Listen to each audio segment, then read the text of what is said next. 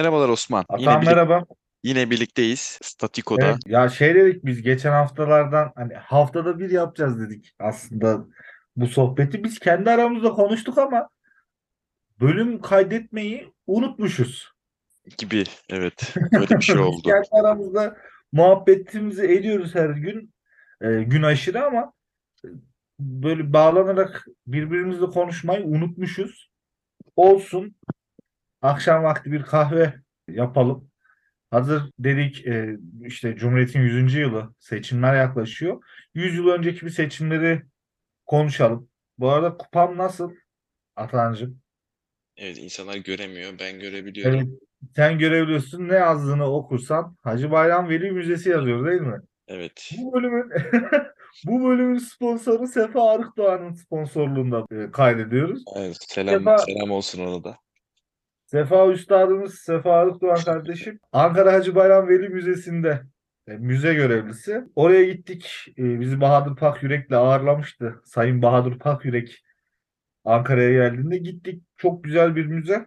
Bize de birer tane böyle şık kupa hediye etti.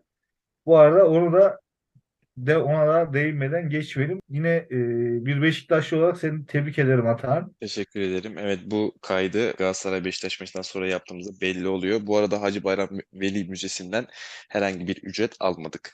Bunu da belirteyim reklam için. Almadık. E, müzenin kendisi de ücretsiz. Evet. Bağlı bulunduğum üniversitenin müzesi olduğu için çok rahatlıkla bunun reklamını yaparım kardeşim. Türkiye'de Tamam. bir ara Türkiye'deki müze kültürünü de bir ara konuşmak isterim. İnşallah biz konuşuruz, kaydetmeyiz diye düşünüyorum zaten. Genelde öyle Sen olduğu gibi. şeyin farkında mısın? Konuşmaya biz başladığımızdan beridir şunu da konuşmak isterim, bunu da konuşmak isterim diye böyle uzun bir liste oluşturuyorsun. Evet. Şu bizim zaten mottomuz yani sürekli bir beklenti yaratıp asla karşılanmamak yani. Yani bütün üzerine kurulu. Bütün. Şey böyle bütün bir üniversite hayatımız bunun üzerine kuruluymuş gibi oldu Şey de çok Ya işte bizim oğlan şöyle, bizim oğlan böyle, bizim oğlan ne yapıyor? Özelde Evet. çalışıyor. Şeyi de çok yapıyorum yani bir, bir şaka yapıp ya daha doğrusu şaka demeyeyim de bir şey söyleyip sonra e, aslında şaka şaka yapmıştıma sığındığım da çok oluyor. Ona benzer bir şey Evet, e, evet, aklıma evet. geldi şimdi onu da söyleyeyim dedim. Dinleyenlerimizin bir kısmı bilir. Çoğu büyük bir kısmı bilmez. Atan kardeşimiz bizi bir sinema filmi çektiğiyle ilgili kandırdı. Biz yıllardır o sinema filminin Kandırdım e, ikinci filminin ikinci filminin hala vizyona girmesini bekliyoruz. Evet. Ama olacak. Yani ben buna gizledim. inanıyoruz en azından. Onun ben fragmanını gizledim YouTube kanalımda. Kimse izleyemez. Şey yapma. Sen E, ha, canını şey sıkma. Ulaşmak isteyen olursa ben indirdim çok güzel bir şekilde saklıyorum. Ben ben yayınlayabilirim. Vay be olsun güzel ama güzel bir e, çalışma olduğunu düşünüyordum ama o zamanlar çok yükseliyordum da şu an hiç artık sinemayla alakam iyi değil yani. Son zamanlarda ne izliyorsun peki? Takip ettiğin dizi var mı? Vallahi son zamanlar çok bir şey izlemiyorum. Tabii Succession izliyordum. Önceden beri birkaç senedir. O yeni sezonu geldi onu izliyorum. Mükemmel bir şekilde devam ediyor. Bilmiyorum bil- bilen vardır yani Game of Thrones'un şeyde geçeni işte böyle Wall Street demeyeyim de New York'ta geçeni e, ünlü bir medyatik bir aile medya sahibi. İşte Fox'un sahibi var. Bu yabancı bilmiyorum ismini hatırlayamadım. Aslında onun ona gönderme gibi bir şey yani. Onların hayatlarıyla ilgili böyle kim medya devinin başına geçeceğini falan anlatıyor. İşte çocuklar arasındaki rekabet falan. İşte bir Game of Thrones diyebilirim aslında ondan dolayı. İktidar mücadelesinin olduğu şeyleri seviyoruz biz biliyorsun. Bugün de aslında konumuza bağlarken nasıl bağladı çok güzel bağladım bu arada. E, bugün de aslında konumuzun içerisinde bu da var diyebiliriz. Sen peki ne yaptın, ne, ne izledin? Bu arada geçmeden de sorayım sana da. Ne yapıyorsun, ne Ben ediyorsun? bu aralar hani son zamanlarda Saul Goodman'ı ben izlememiştim. Better Call Saul'u izlememiştim. Aa. O da baş. Bu ara her bölüm ulan acaba bu bölüm mü Saul Goodman olacak? Ulan acaba bu bölüm mü olacak? Daha bekliyorum. Ee, herhangi bir spoiler da vermezsin şu sezonda şu bölümde çünkü sen bitirdin diziyi biliyorum. Yok ben son sezonu izlemedim de. Valla unuttum da diziyi. İzleyeceğim. Ama ne zaman Ha, izleyeceğim? bu arada yine tabii ki Cumhuriyetimizin 100. yılı vesilesiyle TRT'nin yapmış olduğu Kurtuluş ve Cumhuriyet dizilerini hemen şimdi peşinden bir önerelim bizi Evet evet. TRT'nin sitesinde bulabilirsiniz ücretsiz TRT olarak. arşivde hatta böyle yükseltilmiş görüntü kalitesiyle Evet. İzleyebilirsin. Biz Muammer onları Sun'un Muammer Sun'un mükemmel müzikleriyle onu da söylemeden Aynen geçmiyor. öyle. İlkokul öğretmenimiz var bizim işte benim Mete Hoca. Mete Hoca bize bunu Cumhuriyet'le Kurtuluş filmini, filmlerini yani dizilerini Evet. onlar böyle tek tek VCD'ydi tamam mı? Tabii tabii. Sınıfımızda küçücük bir televizyon vardı. Oradan izletmişti bize ilk defa. Ben de hatırlıyorum ya öyle bir şeyler sanki. Bizim ilkokul. Sınıfımızda izlemiştik. Daha sonrasında işte Cumhuriyet bayramlarında işte 19 Mayıs'ta her Tabii. 23 Nisan öncesinde TRT'de bunlar yayınlanır. Şey, müsamere ya da okuldaki dans gösterilerimizden sonra çok komik. Ben dans etmiştim biliyor musun? 23 Nisan'da Sen dans etmiştin. hayatımda, Evet, mükemmel yani. hayatımda unutmak istediğim bir nokta. Bir Ankaralı bir Şerif Koçhisarlı Yok olarak ya biz de dans ettik diye hatırlıyorum ya. Kafkas şeyler yaptık yani. Ama yani bu kadar olmaz. Hani sen Bolulu sonuçta. Evet. Sizde bir oynama bir köçek kültürü var kardeşim ama hani bir iç Anadolulu olarak ben bir Kafkas dansı grubunun içerisindeydim. Yani gerçekten en Kafkas olmayan hareketi ben yaptım. Hani herkesin bir sorusu vardı. En Kafkas olmayanı benimkiydi. Öyle söyleyeyim. Bu arada şey şeye geçmeden bu e, Rutkay Aziz'i ben 5 sene Atatürk sanmıştım ya. Sana şöyle bir şey onu söyleyeyim. söyleyeyim. Utkay Aziz'i hala Atatürk sananlar var. Yani 5 sene böyle hayatım 5 senesinde falan Atatürk sanıyordum yani böyle. Gerçekten sonra tabii Bülent Onaran rolü rolüyle karşımıza çıkmıştı. Ondan sonra da artık normal bir oyuncu olduğunu, tiyatrocu olduğunu şey yaptım. Şimdi de Aras Bulut İğnemli oynuyor Atatürk'ü. Bekliyoruz Disney Plus'ta. Evet o da enteresan olacak. Bakalım nasıl gösterecekler. Yani hala bir şey yapıl yapılmadı yani o dönemle ilgili veya Atatürk'le ilgili böyle doyurucu bir içerik yani en azından beni doyurucu bir şey görmedim. TRT'nin evet evet TRT'nin o ünlü yapımları geçen bir şey olmadı. Yalan yok yani şimdi. Şimdi Atan biz hani şöyle girişgah olsun. 1923 seçimlerini konuşalım. 100 yıl önceki seçimleri. Evet. Geçmişteki yüzyıldan günümüzdeki yüzyıla bakalım dedik. 23 seçimleri ikinci meclisi takdir edersin ki oluşturan meclis. Bu süreç içerisinde bunu anlatmadan önce neler yaşandı? Hızlıca bir onlara ben değinmek isterim. Sonra da zaten sözü sana bırakacağım. Birinci Dünya Savaşı yaşanıyor 1914-1918 yılları arasında. Yaşanan Dünya Savaşı sonrasında Osmanlı İmparatorluğu 30 Ekim 1918'de imzaladığı Mondros Mütarekesi'yle Ateşkes Anlaşması'yla fiilen sona eriyor ve bir milli mücadele dönemi başlıyor. Takdir edersiniz ki işte 15 Mayıs 1919'da İzmir'in işgal edilmesi, var olan işgale karşı, yapılan işgallere karşı direnişleri yükseltiyor ve bir milli mücadele süreci başlıyor. Bu milli mücadele süreci Erzurum ve Sivas kongrelerinde halka indiriliyor.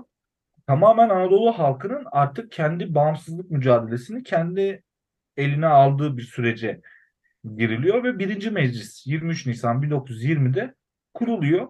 Şimdi birinci meclisin düşünce yapısına, fikir yapısına baktığımızda, üyelerinin çeşitliliğine baktığımızda o dönem Osmanlı siyaseti içerisinde ya da daha doğrusu şöyle söyleyeyim, yani Türk siyaseti içerisinde azınlık siyaseti dışında tutulabilecek, yani azınlık siyaseti e, güdenlerin dışındaki bütün fikirlerin biz birinci mecliste bir araya geldiğini görüyoruz. İddiatçılar var. Her ne kadar İttihat Terakki Partisi kendisini lav etse de e, Enver Talat ve Cemal Paşaların ülkeyi terk etmesi sonrasında kendisini kapatmış olsa da Anadolu'da bulunan önemli iddiatçıların birinci mecliste bulunduğunu söyleyebiliriz. Mustafa Kemal ve onun e, fikir arkadaşlarının bulunduğunu söyleyebiliriz. Yine yüksek böyle sayılı bir grup. Hilafet yanlılarının aynı zamanda Wilson ilkeleri prensiplerini savunan bir kısım manda görüşüne sahip olan, manda ve himaye görüşüne sahip olan aydınların bulunduğunu söyleyebiliriz. Birinci meclisin içerisinde. Ve tabii ki de hilafetle saltanat yanlılarının yani yine İstanbul hükümetinin yanlıların bulunduğunu söyleyebiliriz. Birinci meclis neler yapıyor? Birinci meclis Kurtuluş Savaşı'nı gerçekleştiren meclis. 1921'de ilk savaş anayasasını e, ortaya çıkartan meclis. Tabii bu savaş anayasasını ortaya çıkartan meclis bir önceki anayasa olan Kanun-i Esasi'yi kaldırmıyor değil mi Atan? Evet evet Teşkilat-ı Esasiye Kanunu zaten. Kanun kanun esasiyi lağveden bir şey yazmıyor. Geçerli, aynen geçerli. Zaten o dönemin ana teması da öyle söyleyeyim. İkilik yani hani e, siyasi otorite anlamında da siyasi kurum anlamında ikilik aslında. E tabii ki hani buradaki e, yani altında yatan nedenlerden bence en önemlisi İstanbul hükümetini daha lav edebilecek güçte değil Ankara'da kurulmuş olan e, meclis, Anadolu Meclisi. Bununla beraber yine bu meclis yasamayı bir arada yasama, yürütme ve yargıyı bir arada bulundurduğu için teknik meselelere çok takılabilen bir meclis değil. Çünkü böyle bir gücü yok ya da en azından bunun için zaman yok. Çünkü Yunanlılar nerede? Yunanlar Afyon, Karahisar, Uşak bölgesinde ağır bir e, işgal hareketlerine girişmişler. Öncelikli plan birinci meclisin uyması gereken plan düşmanı bir şekilde Evet. yolun dışına yollamak ve bunda da başarılı oluyor. Birinci İnönü, ikinci İnönü muharebeleri, Sakarya Meydan Muharebesi. Kütahya Eskişehir'de her ne kadar yenilsek de daha sonrasında Sakarya Meydan Muharebesi ve Büyük Taarruz'la beraber Türk yurdu düşmandan kurtuluyor ve Mudanya Ateşkes Anlaşması imzalanacak. Mudanya Ateşkesi'nin imzalanması aslında fiilen e, son bulmuş olan Osmanlı hükümetini tamamen bence ortadan kaldıran bir anlaşma. Çünkü Evet. anlaşmalar hükümetler arası yapılır. Bu anlaşma imza atan kim? İsmet Paşa. İsmet Paşa kim? Anadolu'daki Ankara'daki meclisin temsilcisi olarak e, Mudanya Ateşkesi'ne imza atıyor. Batı Cephesi Komutanı ünvanını taşıyor zaten. Mudanya Ateşkesi ile bana sorarsan şey kapanmış oluyor. Yani Osmanlı hükümetinin resmen ortadan kalktığını söyleyebiliriz. Lakin bu savaştığımız ülkeler için böyle değil. Çünkü bir ikilik çıkarmak özellikle yapılacak olan barış görüşmelerinde Ankara hükümetinin elinde bulundurduğu gücü galiptir çünkü. Elinde bulundurduğu gücü azaltmak için ne yapıyorlar? İstanbul hükümetinde barış görüşmelerine davet ediyorlar. Ve bu da aslında Mustafa Kemal ve arkadaşlarının hareketin başından beri bana sorarsanız gerçekleştirmek istedikleri saltanatın kaldırılmasına sebep oluyor. Saltanatı kaldıran yani kaldırılması teklifini veren Doktor Rıza Nur ve 78 arkadaşıdır. Yani 78 tane milletvekili Rıza Nur'la Evet. beraber meclis başkanlığına Atatürk yoktur onların önerge. arasında. Mustafa Kemal evet Paşa. Atatürk yoktur. Zaten genelde üstüne- önemli kararlar alınırken genelde imzasını göremezsiniz. Yani İmzası yok. arka Aynen. planda yer alır. Ama bir konuşması vardır. Be- Belki bilirsiniz. Meşhur. Ee, saltanatın kaldırılması Kaldırılması. görüşmeleri sırasında değil mi? Evet yani orada çok Bazı net e, bir şey- şeyle e, altını bazı çiziyor. kelleler gidecektir yani. Fakat Daha- ihtimal bundan- bazı e, kelleler gidecektir. Evet o şekilde konuşması var orada. net bir konuşma olamaz. Şimdi 31 Ekim'de e, müda- müdafaa-i hukuk grubu yani birinci grup mecliste bu dönemde muhalifler ikinci grup Atatürk yani daha doğrusu Mustafa Kemal ve arkadaşları birinci grup olarak adlandırılır. Birinci grup bir öneri veriyor ve 1 Kasım'da bir süredir tartışılmakta olan saltanat kaldırılıyor. 1 Kasım'da saltanatın kaldırılması sonrasında saltanatın kaldırılmasının bir yıl dönümünün bayram olarak kutlanmak istendiğini biliyor muydun Atan? Yok ama duymuş da olabilirim ya. Hatırlamıyorum şu an ama şey çok mantıklı geliyor ama bana şu anda. Yani çok normal geliyor öyle söyleyeyim. Mantıklı değil de. Ya bu tartışmalar yapılıyor ya. Evet. 1 Kasım ünlü Sivas mebusu Rauf Bey hakimiyeti milliye bayramı olarak meclise bir önerge vermiş. Tabii tabii hatırlıyorum Hakimiyeti Milli Bayramı'nı vesaire Hakimiyeti okumuştuk. milliye işte. bayramı. Ee, bir de ünlü bir bayram girişimi daha vardı. Neydi Atan kardeşim? Iğdı Milli değil mi? De Milli vardı evet bir de. Evet, Iğdı Milli'ye selam olsun Abdullah hocamıza. Iğdı Milli'ye bir ara değinelim ya. Iğdı Milli diye not aldım hatta. Evet gene Şimdi- bir ara değiniriz. Evet. Çok konumuz var. Çok konuşacağız. 4 Kasım'da Babel'de yapılan son toplantılara ka- katılan kabine hükümeti yani İstanbul hükümeti de artık lav edildiğinin, ortadan kaldırıldığının farkındadır. E, Birinci mecliste bu tartışmalar sürerken daha ilerici düşünen, daha aydınlıkçı düşünenlerden oluşan grupta Cumhuriyet'in ilanını istiyor. Ancak koşulların oluşmadığı, henüz koşulların sağlam bir şekilde karşımıza çıkmadığını öne süren e, Mustafa Kemal ve Cumhuriyet'i ilan edecek olan Beyin takımı daha bunun beklenilmesi gerektiğinden yana bir tavır almıştır. Saltanat kaldırıldıktan sonra Lozan Barış Anlaşması imzalanacak. Ee, bu tabii ki ikinci meclise İkinci e, meclisi. düşecek bir görev. Evet. Yani 16 Nisan 1923'te sanırım meclis birinci meclis görevlerini yani görevlerini demeyeyim de görüşmelerini sonlandırıyor diye biliyorum. Onlar onlara nasip oluyor diyebilirim yani. O Ya şöyle değin, hani benim birinci meclis, meclisle ilgili değinmek istediğim bir He, varsa e, evet alabilirim. var son olarak. Güçler Birliği ilkesini ele almıştır. Yasama, yürütme ve yargı meclisin elindedir. Evet. E, bunu işte Fransız İhtilali sonrası kurulan o halk meclislerine benzetebiliriz. Konvansiyonel evet. Konvansiyonel meclislere benzetebiliriz. Yani e, buralarda da gönderme yapmıştır. E, tabii ki de bu meclislerin yani bir siyasi deneyim vardır bunların altında. Yasama, yürütme ve yargının bir elde toplanması fikri önemlidir. Yine başkomutanlık yasasının çıkartılmasıyla Mustafa Kemal'e sonsuz yetkiler veren bu meclis aynı yetkileri de tekrar Mustafa Kemal'den geri devralmıştır. Paşa E, 24'te yine bununla beraber istiyor. Paşa Ya 24'te o yine güçler birliğini istiyor ama bu sefer kabul ettiremiyor. E, bizde çok partili hayata hep e, şeyle geçirdiği düşünüyorum. Demokrat Parti yani 44'le 1944'te o e, Osman Bölükbaşı'nın kurduğu ilk muhalefet partisi ile geçirdiği düşünülür Hı hı. e, mecliste. Ancak o, Osmanlı Meclisi'ni yaşamış bir kuşaktan bahsediyoruz. Evet. İkinci Meşrutiyet'in kurdurduğu mecliste o kadar çok fırka var ki, o kadar çok parti yani daha doğrusu var ki. Yani Türk halkı şeyi deneyimlemiş. Çok Farklı partili yaşamı deneyimlemiş. Ya farklı düşüncelerin bulunduğu bir meclis deneyimlemiş. Zaten meşrutiyet meclislerinin de kurulmasının sebebi aslında bu. Yani farklı fikirler olsun, azınlık isyanları ortaya çıkmasın diye kuruluyor meclisler. Tabii tabii. Ya 1923 Nisan 1920'de 3. meşrutiyet diye söyleyebilirsin yani. Bunda bir sakınca yok aslında. Adlandırabilirsin yani. Gerçi Ona bak benzer bir bir- önceki yayında ben Türkiye bir Orta Doğu ülkesidir demiştim. Hatta o fikrimin arkasında duruyorum ama Şarika hocam sağ olsun emeği büyük üzerinde. Demek Türkiye bir Orta Doğu ülkesi öyle mi? Diyerekten beni bir haşladı. Farklı bir yönden bakmamı sağladı. Ya dedi ben TRT'de Almanca kobutlu senfoni dinliyorum şu anda. Nasıl Orta Doğu ülkesiyiz dedi. Bir şöyle bir düşündüm. Ama orada bir tartışılacak bir nokta var. O benim artık hocamla aramda. Orada söyleyeyim yani dinleniyoruz. Ata dinlendikçe kendimizi böyle geliştireceğiz. Çok Evet, evet. yani Bu arada evet. yararını göreceğiz diye düşünüyorum. Sana şöyle topu atayım. Birinci meclisin görevi tamamlanıyor. Artık bir yerden sonra birinci meclise ihtiyaç duymuyoruz. Görevleri tamamlanıyor ve birinci meclisten ikinci meclis arasında ilk defa 1923'te seçimler yapılıyor öyle mi?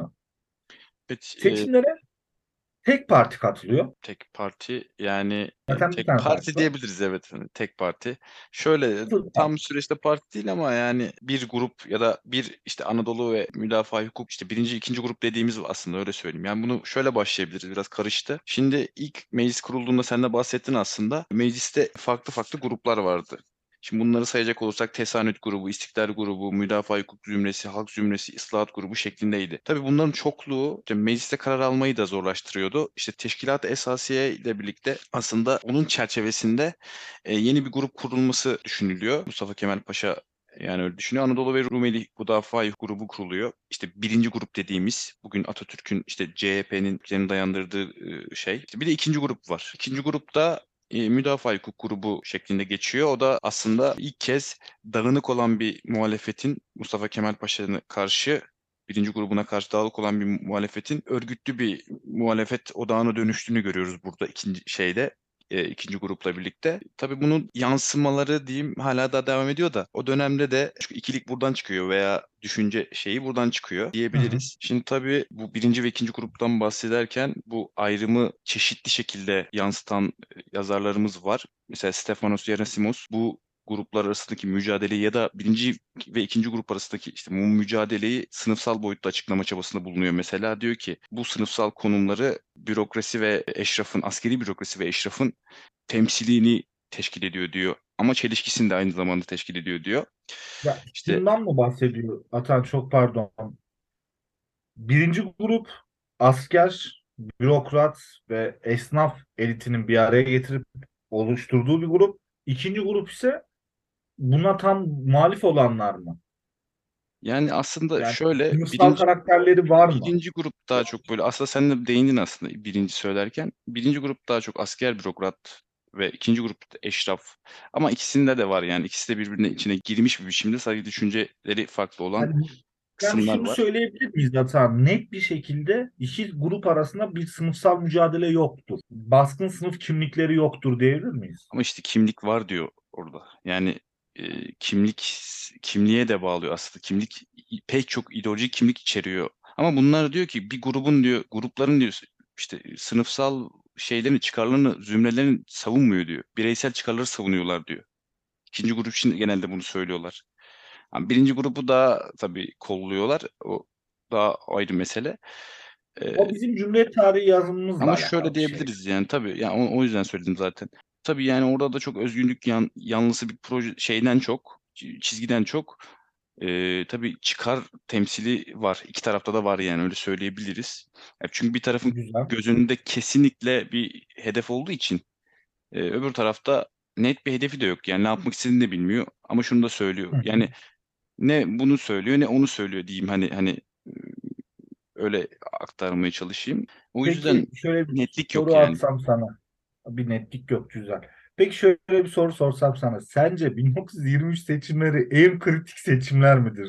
Evet yani bunu konuştuk seninle de e, daha önce hani Cumhuriyet tarihinin en kritik seçimleri midir vesaire e, şeklinde yani hangisidir şeklinde daha doğrusu. Ya o olabilir evet Ya yani ama şöyle de bir şey var. Türkiye'de herhalde her yapıldığından seçim. beri her seçim çok kritik yani. Ben Ya yani ben şu ikimiz an de Cumhuriyet 2013-14'ten beri kullanıyorum. Benim kritik olmayan seçimim yok yani düşün bak kaç senedir kullanıyoruz yani kaç tane seçime girdik. Duymadığım seçim yok ya yani kelimeyi. de Türkiye Cumhuriyeti tarihi alanında doktora öğrencisiyiz. Yani Evet. çok da olmasa bu külliyatı biraz okuduk, gördük.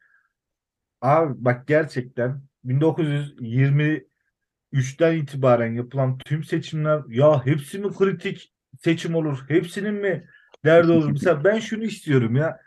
Norveç e, parlamentosu muydu? İsveç parlamentosu muydu? Biri konuşacak konu yok diye açılmamıştı. Hatırlıyor musun? O evet o Pandemiden İskandinav ülkelerinde sonra. oluyor böyle şeyler ya. İskandinav ülkeleri zaten enteresan yapılar yani. Ya mesela bu olamaz mı ya? Hani Cumhuriyet tarihçileri için konu birikimi adı altında birçok olay yaşanmaya devam mı edecek yani? Ya biz çok sıkılırız ya öyle bir şey olursa ben öyle Öyle olmasa Yani olmaz mı? e, sıkıldığın zaman da bizim ülkede işler sıkıntıya giriyor. Sıkıldığında da öyle bir şeyler olur yani ben öyle düşünüyorum. Aynen. Ya konuya dönecek olursak biz, e, bir şey aktarmak istiyorum. Hani demiştim ya birinci mecliste Cumhuriyet'in ilanı Evet, ettirmek isteyenler var. evet, Önemli evet. bir ekip var. E, mesela Yunus Nadi, e, Evet, Yunus Nadi bu e, Cumhuriyeti ilan edilmesinin artık dile getirilmesinin, bunun bir halk idare, idaresi olduğunu, e, bir cumhuriyet tabii tabii o kurduğunu yazıyor. dile getirilmesini istiyor Bu ve arada ben de söyleyeyim bu Gazetesi'nde yazıyor. tabii bu arada ben de şey söyleyeyim bu e, seçimlerin yenilenmesini ilk Yunus Nadi yazıyor. Atatürk'e yakın olduğu için Ya bir şeyde yazıyor. E, gazetenin ismini bakayım notlarımı hatırlayabileceksem söyleyeceğim sana. yeni gün olabilir mi? Yeni Gün'de yazıyor. Evet, Anadolu'da Yeni Gün. E, yazı, ha, yazın ismini de söyleyeyim sana. Not almışım. Yeni bir Cidal Devriş isminde bir yazı yazıyor. E, burada yoğun bir tartışma beraberinde getiriyor. Sonra buna tabii sert tepkiler de şeyden ikinci grubun başında Hüseyin Avni Ulaş'tan geliyor. Yani Hüseyin Avni Bey'den geliyor. Ulaş demeyeyim. Soyadı kanunu yok. E, orada işte bu meclis diyor isterse diyor şeyi bile padişahı bile geri getirir gibisinden konuşuyor böyle vesaire. Orada sert şeyler oluyor. Ama tabii burada birinci grup şey olacak. Ön plana çıkacak yani daha sonra. Mesela şey diyor Yunus Nadi, Eylül ayından itibaren seçimler işte birinci grubun yani Cumhuriyet Halk Fırkası'nın artık galibiyetiyle tamamlanmış. Eylül ayından itibaren yazılarında böyle yavaş yavaş Cumhuriyet'in ilan edilmesi gerektiğini, ilan edileceği hakkında böyle mesajlar veriyor. Diyor ki Cumhuriyet Millet Meclislerinden doğar. İstasyon binasından ise olsa olsa tren çıkar. Unutmayalım e, milli mücadele sırasında Mustafa Kemal'in karargahı Ankara'daki tren istasyonudur. Evet. İstasyon binasından ise olsa olsa tren çıkar. Yeni Cumhuriyet istasyonda hazırlandığı için bir sürat katarı gibi azami şiddetle ortaya atıldı diyor. Şey, 23 e, 1923 seçimlerindeki başarıdan sonra. Yani Yunus Yani Nadi'nin yazılarına böyle baktığımızda abi gelecekten haber veriyor. Çünkü bunlar konuşuluyor e, çok açık zaten ya. Hani okuma yaptığı zaman da belli oluyor. Yolun ne kadar nereye dönük olduğu çok belli oluyor. Yani bu, bugünden bakmadığımızda da öyle bir yere gittiği belli oluyor öyle söyleyeyim yani. Bu de- meclistir değil mi Atahan İstanbul'u teslim alan meclis?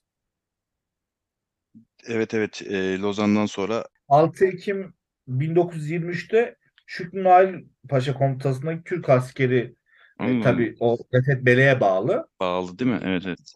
Ben öyle Tabii tabii Refet Bele'ye bağlı. Neden peki Mustafa Kemal gitmiyor İstanbul'a abi?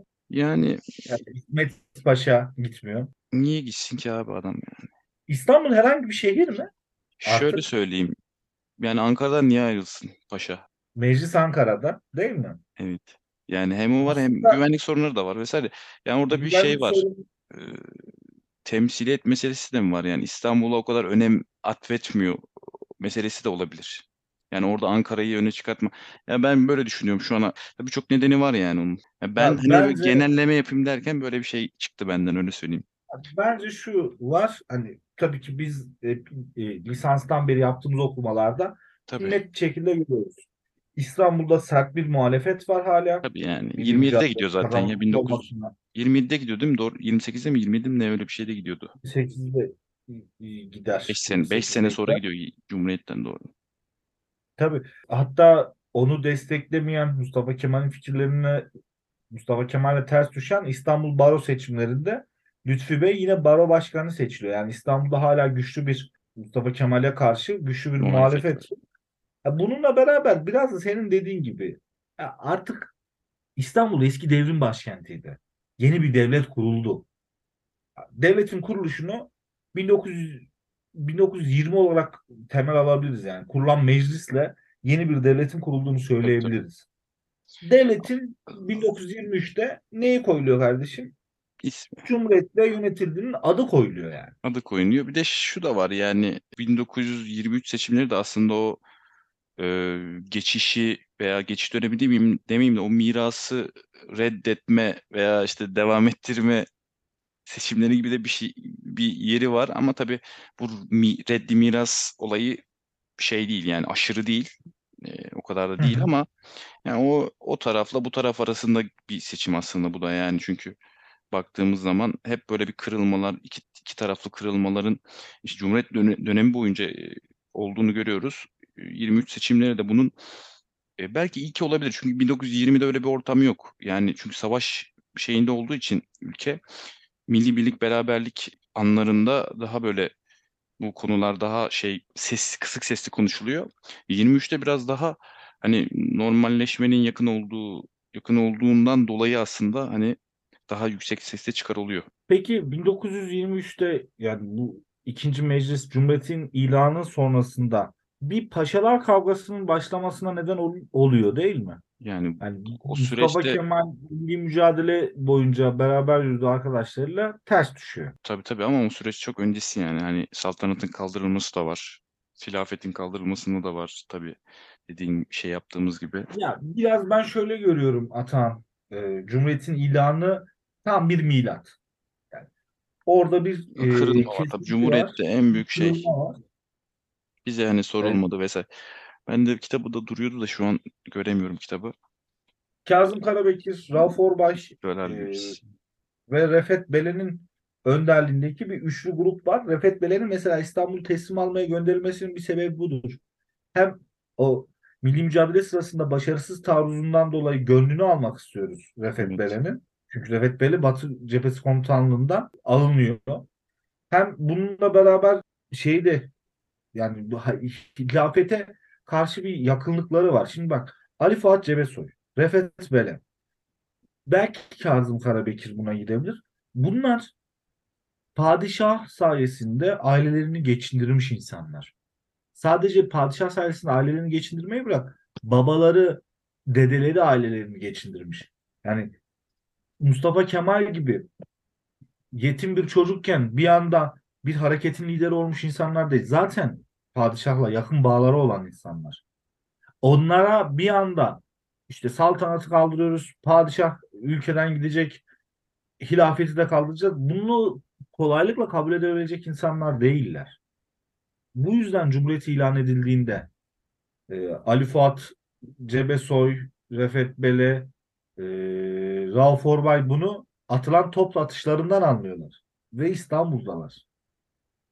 Evet yani dediğin gibi aslında olay biraz daha hani o perspektiften baktığın zaman o bir şey senin dediğin yere geliyor evet. Ee, Tamamla. ufak bir ara hemen buradayız. Görüşürüz. İkinci part yani kısa bir ara zaten çok uzun tutmayacağız. Çünkü ilk yaptığımız podcast bayağı bir saat. Bir saat ben kendim dinleyemedim. İşin doğrusu. Ee, Şeyi soracağım ben sana Ata. Bu kadar önemli olayı gerçekleştiren bir meclisten bahsettik. Aslında nedenlerini de konuştuk birazcık yani e, ilk partta bu meclisin neden böyle bir seçime veya böyle yenilenmeye ihtiyaç duyduğuyla alakalı. Ya Cumhuriyeti ilan edebilecek kadrolara ihtiyaç duyuyordu. Ee, e, Bu sebepten dolayı da yeni meclisi ilan ettik yani. Peki şeyi soracağım sana.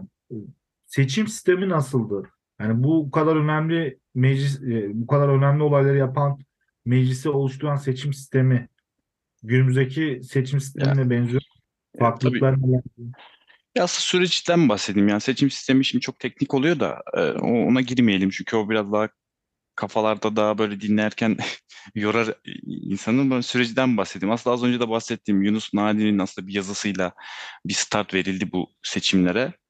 Ama e, temel neden aslında Lozan görüşmeleri oluyor. Biliyorsun Lozan görüşmelerine ara veriliyor. O, o araya denk geliyor aslında seçimlerin yenilenmesi kararı geçici kanunun çıkartılması 1 Nisan 1923 yılında bir seçim kararı alınıyor. Meclisin feshedilmesi ve yeni bir meclisin oluşturulması sonucu ortaya çıkıyor. Tabii bugünden baktığımızda bu, bugün aslında bugünkü seçimlere göre bir tercih meselesi olduğunu da görüyoruz. Yani hani bir şeyi tercih ediyor insanlar burada bir noktayı ya da bir bir şeyi hedefi tercih ediyorlar e, o süreçte. Seçimden önce de e, bir aslında bu yasayla alakalı bir, bir takım değişiklikler yapılıyor. İşte 1 Nisan'da alınan seçim kararından sonra 3 Nisan'da da e, bir yasa değişikliği yapılıyor. Bu- onlar da şunlar da aslında temel olarak işte eskiden mesela 50 bin erkek başına bir mebus seçilirken bu, bu seçimde 20 bin civarına düşürülüyor bu. Yani 20 bin erkekte, erkekte diyorum bir mebus seçiliyor. Onun dışında e, 18'e indiriliyor seç, seçmen yaşı ve seçmek ve seçilebilmek için de vergi zorunluluğu mesela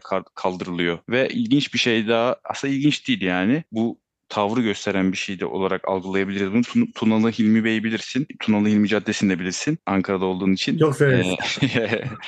E, o mesela şey önerisi sunuyor. Biliyorsundur bunu belki. Kadınlara seçmenin Seçmen seçmen. seçil seçme değil de seçilme hakkını verelim vesaire diye bir öneri sunuyor yani. E, tabii kabul olunmuyor yani hani o dönem için biraz o meclis için veya o şartlar için biraz uygun olmadığı için diyebiliriz. Burada tabii bir de şey de var. E, muhalif ikinci grup mesela onun dışında şey de yapıyor. Bunu da biliyorsundur veya işte ilgililer biraz biliyordur. O zamanki sınırlar içerisindeki yerlerde doğuma ya da en az 5 yıl ikamet etme şart, şartı da getirmek istiyorlar. E, bunu da direkt e, Bu şart geçerli, bu şart geçerli olsa Mustafa Kemal tabii mebus olan. Tabii tabii. Direkt onu hedef alan bir yasa bu. Burada da zaten o ayrışmayı görüyorsun. Paşa'nın e, Paşa'ya karşı olan bir ayrışmayı görüyorsun. Yani nitekim seçim de işte 28 Haziran 1923 yılında yapılıyor. Müdafaa Hukuk Grubu yani e, bahsettiğimiz aslında bu, bu bugünkü Cumhuriyet Halk Partisi'nin ve hani birinci grup olarak bahsettiğimiz grubun adaylarının tümü millet- milletvekili seçiliyor. Ve temelde aslında meclisin aslında yani Lozan yüzünden yenilendiği vesaire çok konuşulur mesela. Biz bugün çok daha detaylı bahsetmedik çünkü aslında Lozan için ayrı bir paragraf açmak, bir bölüm açmak, bölüm kaydetmek daha doğrusu düşüncemiz olduğu Daha için aslında bugün çok tabii bahsetmedik. Onun bir şeyi var burada. 24 Temmuz'da da zaten Lozan Anlaşması imzalanıyor yani. O yönü belirliyor bu seçimler. Bu bakımdan çok önemli yani hani Türkiye tarihinde bana kalırsa hatta birçoğumuza kalırsa sana da kalırsa herhalde öyledir yani. Ha, en önemlisi mi sorusu vardı hani sormuştun. En önemlisi değil ama çok önemlisi diyebiliriz. Hani şey de vardı ya Kurtlar Vadisi'nde. Nereden aklıma geldi bilmiyorum şimdi. En büyük mü bilmiyorum ama çok büyük diyordu ya çok önemli bir seçim olduğunu söyleyebilirim. Aslında bizim de hani bugün konuşma sebeplerimizden biri de belki de bu her zaman öyle yazılan, yazılıp geçilen diyeyim yani. Hani 1923 yılında seçimler meclis yenilendi. Yazılıp geçilen bir şeyi biz aslında bir bölümde e, konuşmak istedik diyebilirim. Yani biraz arda kalan bir konu değil mi? Yani aslında bu, bu konuyu aslında böyle daha detaylı hatta e, tez, makale vesaire de var. Biraz baktım, e, inceledim. Tabii çok teknik detaylara iniyor. Yani burada konuşsak herhalde ilk bölümden daha da dinlenilemeyecek Uzak. bir şey olabilir yani. Uykumuz gelebilir Tamam yani. yani Bizim bile konuşurken. aldığım, aldığım en ağır eleştiri bir öğrencimden aldım Sıla'dan. Hocam dedi bir saat kendinize nasıl tahammül ettiniz dedim. Haklısın Sıla'cığım. Hani içerik, içerik üreticiliği o kadar hızlandı ve da- dar yerlere sığınmaya başladı ki. Twitter ilk kaç karakterli tweet attırıyordu Atan? 140. Hatırlıyor musun? 140 diyebiliyorum ya. Hala öyle atıyorum ben.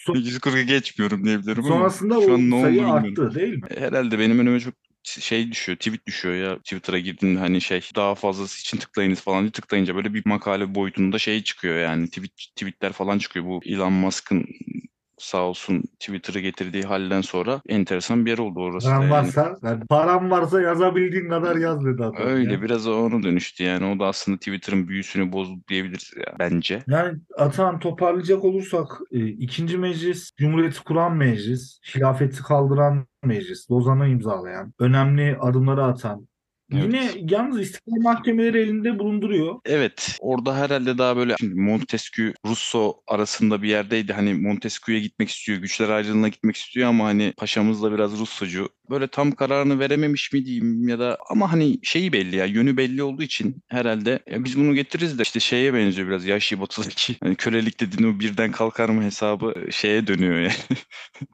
Ya Güçler, bence güçler ayrılığı dediğin hemen gelir mi ya bir günde falan hesabına dönüyor yani biraz. ya en tehlikeli atasözlerimizden birini söyleyeyim mi Atan? Aklıma Söyle. geldi. Söyle bakalım.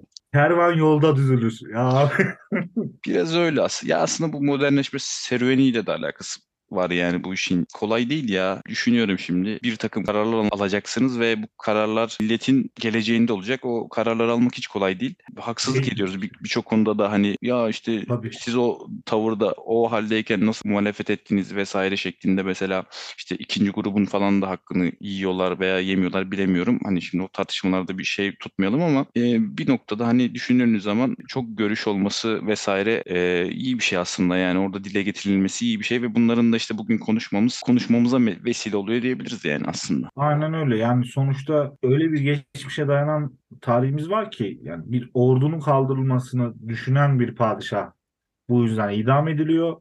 Ordu yani 2. Osman, 2. Mahmut arasında birçok süreç, padişah, olay, büyük değişimler yaşanıyor. 2. Mahmut bile Yeniçeri Ocağı'nı kaldırırken hileye başvuruyor yani değil mi? Evet. Ya Türkiye'de zaten birçok Abi- devrimsel kararı getirirken zaten bu tarz e, şeylere beyaz hilelere, beyaz yalanları beyaz hileler diye çevirdim. Beyaz hilelere e, başvuruluyor ya. Yani vurulmak zorunda mı bilmiyorum ama sanırım e, bir taktik olabilir. Ya Yani o yüzden işte Avrupa'daki deneyimler bizimkilerden biraz daha e, Ya so- kalıcı olmuyor. evet evet sonuçta ama hani 1876'dan 77'den beri seçim yapıyoruz düşündüğümüzde. E, yani düşün ya tabii bu ara dönemler de oluyor vesaire ama yapıyoruz. Yani demokrasinin Ya de hani Türkiye'de demokrasinin de geldiği bir nokta var yani sonuçta bir modernleşmesi var Türkiye'nin ki ve buna, bu- buna sen mesela-. Tabii tabii. İşte Orta Doğu ülkesi e, olarak görüyorsun Türkiye'yi ama yani Türkiye'nin de pozitif yönde ayrıldığı bir nokta yani bu modernleşme meselesi yani modernleşme içerisine alıyorum bu seçimleri vesaireleri. Orta Doğu'dan benim dilim yandı. Şöyle söyleyeyim Atan biraz da şey yaparak üfleyerek, yoğurdu üfleyerek diyeyim. Bal, şeyi kendine batır. İğneyi- kendime hatırlayayım. Aynen, Bütün atasözlerini burada bak Atan. Şöyle söyleyip bitirelim hadi. Avcı neydi? Ayı ne kadar yol bilirse avcı o kadar Ben şunu biliyorum. Deveden de öte fil var. Böyle bir şey var. Gibi de miydi? Evet, gibi deydi. Evet gibi de gibi de. Yani o yüzden. Ayı ne kadar yol bilirse avcı da o kadar tuzak bilir miydi? Hile bilir miydi? evet Öyle olabilir bir öyle şey. bir şeydi. Atasözlerini hatırlayamıyoruz. Mükemmel yani gerçekten. Mükemmel. Ama hani Yani gece yapalım. gece çekiyoruz bu arada bunu. Biraz saat geç. O yüzden böyle hani eleştiriler olabilir. Farkındayız. İkinci bölümdeyiz yani. Onu da söyleyelim. İkinci bölüm e, sürdüreceğiz. Peki bir sonraki bölümde ne konuşalım? Şimdi kendimizi niye böyle bir e, sınırlandırma yapıyoruz ki bu canlı kayıtta? Sonrasında direkt çıksak. Üç burada kişi böyle sinirlendirmeden. Tabii birçok şeyi konuşabiliriz. Şöyle bir şey olabilir. Bunu dinleyenlere aslında bir çağrı da olabilir. Şunu şunu konuşun diye bak şu an aklıma geldi. Dinledikten sonra Biz buraya kadar eğer şöyle bize yapalım. tahmin ettiyseniz bu noktaya kadar yazabilirsiniz. Ona göre kiminlerin dinlediğini de farkında oluruz. yapalım? Aynen. Ee, seni ve beni tanıyan dinleyicilerimize şöyle bir soru soralım. Ne konuşalım? Tarihsel bir olay olsun. Yani tutup Evet. da ben e, öğrencilerime bazen mesela derse girdiğimde şey diyorum. Hadi bugün ne anlatayım size diyorum. Ya çocuklar çok farklı istekleri de bulunabiliyorlar. Yani tarihsel bir olay diye biraz kısıtlayalım orayı. E, ne konuşabiliriz? Onların da önerilerine açık olalım. Ha, bu bir, bir sonraki bölüm olur ya da daha sonraki bölümler olur. Ancak e, onların da fikirlerine açık olalım. Ama Evet. bir bölüm senden artık şu Amerika'daki Müslümanları dinlemek Onu, istiyoruz. onu evet yaparız ya. Onu zaten hani bir hazırlık vesaire sürecine çok girmeme gerek yok. Zaten her şey elimde olduğu için onu kolay bir şekilde yaparız. Yani o süreci sadece e, kısa bir süreye indirmek konusunda belki zorlanabiliriz. Evet. E, Atan teşekkür ederim ben. Ben de Değerli teşekkür ediyorum. Çok sağ ol. Yine konuştuk bir şeyleri. Yine ığladım herhalde büyük ihtimalle bilmiyorum. Sen çok ığlamadın herhalde. Ben biraz ığlamış olabilirim. Ben bugün 12 saat ders anlattım. Onun etkisi var üzerimde. Bir yerden sonra zaten şeye giriyor. Ee, nasıl söyleyeyim? Otomatikleşiyorum. Yani derse girip direkt kalemi alıp anlatmaya başlıyorum. Çocuklar hocam bir merhaba deseydiniz diyorlar. Ama bunu öğrendim demek ki çalıştığım günlerin akşamında bu kaydı oluşturalım. Atan sen artık kendine bir yol çiz. Öyle söyleyeyim. Yani yoğunluk işte şeye bağlı, iş, işe güce bağlı tabii yaparız diyelim. E, onun haricinde Yine benim altına söyleyeceğim bir şey yok zaten. Evet bölümün açıklama kısmına genişletilmiş yani en azından biraz merak edenler için geniş bir kaynakça yani 5-6 kitap geniş dediğimizde 5-6 kitaplık bir öneri yazarız. Kendine dikkat et Atan. Sen de e, bir dahaki bölümde görüşürüz. E, onun haricinde zaten görüşüyoruz. Bakalım neler olacak göreceğiz. Ne konuşacağız e, belli değil. Altını çizelim. Sizden bekliyoruz. Varsa ön- önerileriniz Şöyle bir sloganımız olsun mu? Mevcut statikoyu büyütelim. olabilir. Tamam olmaz. Kendine dikkat et. Görüşürüz Atan. Görüşürüz. Hadi arkadaşlar hepinize hoşçakalın diyorum. Görüşmek üzere. Hoşçakalın. Görüşmek üzere.